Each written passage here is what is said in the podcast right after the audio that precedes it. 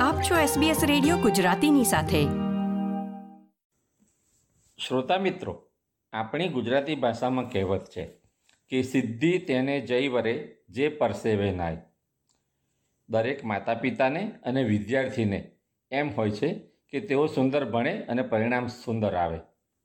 તાજેતરમાં the Western Australian Certificate of Education એટલે કે વેઇસ ધોરણ બારનું પરિણામ બહાર આવ્યું છે પર્થના બે ગુજરાતી વિદ્યાર્થીઓએ સુંદર પરિણામ મેળવ્યું છે.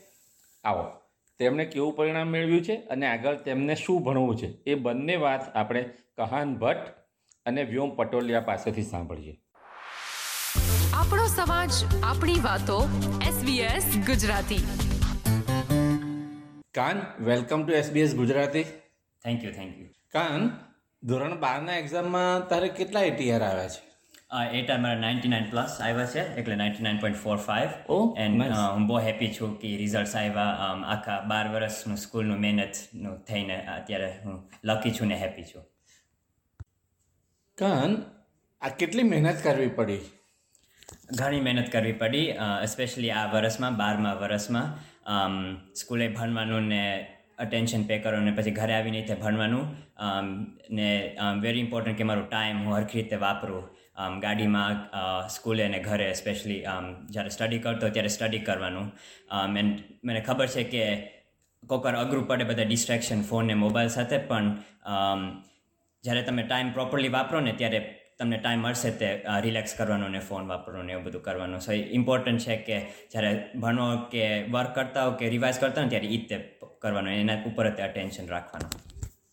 કાન કયા સબ્જેક્ટમાં વધારે માર્ક આવ્યા? અને રોજ કેટલું ભણવું પડતું? રોજ કેટલો સ્ટડીમાં ટાઈમ આપવો પડતો હતો? એટલે મારું હાઈએસ્ટ સબ્જેક્ટ હતું લિટરેચર. એમાં મને નાઇન્ટી પ્લસ આવ્યા ઓવરઓલ સ્કેલિંગ ને બધું એક્ઝામિનેશન માર્કમાં ને મારો એકચ્યુઅલી ફેવરેટ સબ્જેક્ટ હતો ઇન્ટરેસ્ટિંગલી મેથ્સ ને સાયન્સ કરતા હતા અને એ મેથ્સ મેથડ્સ ને કેમિસ્ટ્રી બીજા ટોપ ફોર્મ હતું ને ઓલ્સો મોડર્ન હિસ્ટ્રી હતું. એમાં યુરોપનું હિસ્ટ્રી ને ઓસ્ટ્રેલિયન હિસ્ટ્રી બે આવી ગયું. ને રોજ રોજ આપણે બધું ચોવીસ કલાક જ છે એક દિવસમાં, એટલે બધા સબ્જેક્ટ રોજ કોકર નહોતા થતા, પણ ઓલવેઝ યાદ રાખતો હતો કે જુદી જુદી ટાઈમ ઉપર જુદા જુદા સબ્જેક્ટ એટલે ત્રણ કલાક હોય તો વન આવર પર સબ્જેક્ટ હું કરતો હતો. લિટરેચર મેથ્સ મેથડ્સ ને કેમિસ્ટ્રી તો પછીના દિવસે હું કરું ફ્રેન્ચ મેથ્સ સ્પેશિયલિસ્ટ ને મોડર્ન હિસ્ટ્રી ફોર એક્ઝામ્પલ એટલે એવી રીતે હું ટાઈમ વેચીને હું કરતો હતો, એટલે બધું બેલેન્સ રહે ને સ્ટ્રેન્થના સબ્જેક્ટ તે વધારે કરું, પણ ઓછું મારા વીકર સબ્જેક્ટ ઉપર તે મહેનત કરતો હતો. ટીવી જોવાનું ગેમ્સ રમવાનું એ મન થતું હતું અને પપ્પા મમ્મી પપ્પા મમ્મી કેટલું વળતા હતા કે વાંચવા બેસ, કે નહોતા વળતા? ઘણી મન તો થાય જ તે છોકરા હોય એટલે મન તો થાય જ તેને. ફ્રેન્ડ્સ ઉપર તે ફેર પડે કે તમારા ફ્રેન્ડ્સ શું કરે. એટલે મારા ફ્રેન્ડ્સ બહુ ભણતા હતા અને ધ્યાન રાખતા હતા, એટલે મને તેવું થતું હતું કે હું ભણું ધ્યાન રાખું. મમ્મી, પપ્પા, હવે હું છે જ મોટો થઈ ગયો છું, એટલે એ લોકોને ટ્રસ્ટ હતો ને કોન્ફિડન્સ હતો મારામાં કે હું ભણીશ ને રિલેક્સ કરતો હતો. હું ઓબ્વિયસલી થાકી ગયેલો હોઈશ ને ભણીને તો હું રિલેક્સ કરતો હતો. એટલે જ્યારે હોલિડેઝ હોય ને એક્ઝામ પછી રિવોર્ડ તરીકે હું જોતો હતો ટીવી કોક વાર ને નેટફ્લિક્સ ઉપર શો હોલિડેઝમાં ખાલી એક બે કલાક કદાચ એક્ઝામ પછી. પણ ડે ટુ ડેમાં બીજા બધા વર્ષ કરતાં મેં ઘણું ઓછું કરી નાખવું પડ્યું હતું તે બિકોઝ એ તો તો ટાઈમ નહોતો રહેતો ટીવી જોવાનું ને ભણવાનું બેનું કાન, હવે આગળ શું ભણવાનો વિચાર છે? કશામાં એડમિશન મળ્યું છે? મળ્યું છે તે એની પ્રોસિજર શું છે? હા, મળ્યું છે. લકલી મને યુનિવર્સિટી ઓફ વેસ્ટર્ન ઓસ્ટ્રેલિયાનું ડૉક્ટર ઓફ મેડિસનનું અશોર્ડ પાથવેનું ઓફર મને મળ્યું છે ને એના બેચલર બાયોમેડિકલ સાયન્સ એની હારે છે. એટલે એ હું એક્સેપ્ટ કર્યું છે ને એમાં હું ભણવાનો છું આ ટ્વેન્ટી ટ્વેન્ટી થ્રી ઓનવર્ડ્સ ને એમાં ઘણા બધા જુદા જુદા ટોપિક્સે કરવાનો છું, પણ મારે જે ઇન્ટરેસ્ટ હોય છે ને એ તે કરીશ. એટલે થોડું પોલિટિક્સ એન્ડ લો તે હું રાખવાનો છું. થોડુંક હિસ્ટ્રીનું રાખવાનું છું ને પણ ઓલ્સો બધું સાયન્સ ને મેડિસિન ને હેલ્થ પાથવેઝ ફોલો કરીશું. ડૉક્ટર જ કેમ થવું છે? આ ઘણા બધા રીઝન છે ડૉક્ટર થવા માટે. મારા પપ્પાએ તે એક ડૉક્ટર છે એટલે મેં જોયેલું છે કે ડૉક્ટર કેટલું બધું હેલ્પ કરી શકે કમ્યુનિટીને એની પોઝિટિવ ઇમ્પેક્ટ બહુ હોય છે ડૉક્ટરનું એસ્પેશિયલી ગુજરાતી કમ્યુનિટીમાં અહીંયા વેસ્ટર્ન ઓસ્ટ્રેલિયામાં પણ ઓલ્સો રૂરલ એરિયામાં જઈને તમે જોયું છે કે ડૉક્ટર્સ સ્પેશિયલી વેસ્ટર્ન ઓસ્ટ્રેલિયામાં જ્યારે ઇન્ડિજિનસ કમ્યુનિટી હોય છે ને રિમોટ કમ્યુનિટી હોય છે ત્યારે ડૉક્ટરની બહુ શોર્ટેજ છે. એટલે હું મને મારો એવો ગોલ છે ને વિશ છે કે હું ત્યાં હેલ્પ કરી શકું આ બધા કમ્યુનિટીઝને જ્યાં ડૉક્ટરનું શોર્ટેજ છે ને જ્યાં નીચે ડૉક્ટરનું અત્યારે જે લોકો ધોરણ દસ અગિયાર બારમાં છે એમણે આવા સારા માર્ક મેળવવા માટે શું કરવું જોઈએ? એક થિંગ જ છે કે વર્ક હાર્ડ કરવાનું ને always spend your time properly કરો એ જે મને પપ્પા કહેતા હતા એ જ તે કે વર્ક હાર્ડ કરો ને પ્રોપરલી કરો ને પ્રેક્ટિસ કરવાનું. ને ખલ- ખબર છે કે મને તે લાગતું હતું બી દસમાં ધોરણમાં ને અગિયારમીમાં કે બારમી બહુ મોટું છે ને બહુ અઘરું છે પણ one step at a time લ્યો ને ને ધીમે ધીમે સારા ફ્રેન્ડ સાથે સારા મિત્રો અને સારા ટીચર્સ હારે તમે રિલેશન રાખશો ને તો you will succeed and I wish you all good luck thank you Vyom welcome to SBS Gujarati. Vyom હમણાં બારમા ધોરણનું રિઝલ્ટ આવ્યું. તો તને કેટલા માર્ક આવ્યા છે? એટીઆર કેટલા આવ્યા છે? Ninety nine point eight five આવ્યા છે. ઓહો ઓ તો આ રિઝલ્ટ કેવી રીતે મેળવ્યું તે? આ રિઝલ્ટ તો બહુ બધું પ્લાનિંગ અને થોડુંક લોંગ ટર્મ વિચારથી મળ્યું છે. મારા પેરેન્ટ્સથી સપોર્ટથી અને મારી થોડીક મહેનત એ હતું એમાં.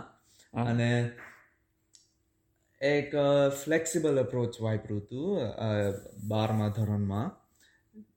કે જ્યારે એક્ઝામનું સિઝન હોય, ત્યારે જેટલું કામ કરી શકો એટલું કરું. દિવસમાં દસ બાર કલાક કરું, બે બે પ્રેક્ટિસ એક્ઝામ એક પછી એક કરું. પણ જ્યારે ઓફ સિઝન હોય અને જ્યારે નવું કોન્ટેન્ટ શીખવાનું હોય, ત્યારે થોડુંક ઇઝી લઉં. એટલે જ્યારે એક્ઝામનું સિઝન હોય ત્યારે ફૂલ પ્રોડક્ટિવ પ્રોડક્ટિવિટી વાપરી શકું અને થોડુંક બ્રેક એ મળી જાય એમાં. વ્યોમ તારે કયા સબ્જેક્ટમાં વધારે માર્ક આવ્યા? કેમ આવ્યા? અને હવે આગળ શું ભણવું છે? મારે એક સબ્જેક્ટમાં વધારે માર્ક આવ્યા હતા. એમાં ઈ મેથેમેટિક્સની એક સબ્જેક્ટ હતી. ઓકે. મેથેમેટિક્સ મેથડ્સ નામ હતું. અને એમાં છે ને મેં અગિયારમાં કમ્પ્લીટ કર્યું હતું ને એટલે એ એક જ સબ્જેક્ટમાં ફોકસ ગયું એટલે વધારે માર્ક આવ્યા. બરાબર. પણ મારે છે ને યુનિવર્સિટીમાં મેડિસિન કરવું છે. અને એનું બધું એડમિશન્સ પ્રોસેસ હવે થઈ ગયું છે. એક એક્ઝામ હતું extra યુકેટની university clinical aptitude test okay એટલે સિમ્પલ પ્રોબ્લેમ હોય, પણ એ સખત ટાઈમ પ્રેશર કરે. એ એક્ઝામ બધા જે હારા માર્ક હોય ને સ્કૂલમાં, એને ડિફરન્શિએટ કરે. અને એ દુનિયામાં સૌથી અઘરું એક્ઝામ હશે, પણ, બહુ બધા સ્ટુડન્ટ એટેમ્પ્ટ કરે અને થોડુંક વધારે પ્રિપરેશન જોઈએ એની માટે. મેડિસિન જ ડૉક્ટર કેમ થવું છે? નાનો હતો ને ત્યારેથી હું સ્વિમિંગ કરતો. અને પહેલા એ ખાલી સ્વિમિંગના જ લેસન હતા. પણ પછી લેવલ આઠમાં કે નવમાં આવ્યો ને ત્યારે એ બધું લાઈફ સેવિંગના ટેકનિક શીખડાવ્યા હતા. કેવી રીતે કોક ડ્રાઉન કરતો હોય ને પાણીમાં કેવી રીતે બચાવવાનું કેવી રીતે રેસ્ક્યુ કરવાનું. અને એમાં મારો ઇન્ટરેસ્ટ જાગ્યો. અને એમાંથી મેં એ મેડિસિન હારે લિંક કર્યો કે જે મારી જે જેમાં મારા માર્ક્સ હતા એની માટે અને જે સારું કરિયર છે એની એની ત્રણ એરિયાની ઇન્ટરસેક્શનમાં મને મેડિસિન મળ્યું. પપ્પા મમ્મીએ કંઈ કહેલું કે તારે ડૉક્ટર થવાનું છે? એને એકચ્યુઅલી ડેન્ટિસ્ટ બનાવવું છે મને પણ મારે મેડિસિનમાં જ જવું હતું એટલે મેં ના પાડી એની. આ પ્રકારની વધુ માહિતી મેળવવા માંગો છો? અમને સાંભળી શકશો Apple podcast Google podcast Spotify કે જ્યાં પણ તમે તમારા પોડકાસ્ટ મેળવતા હોવ.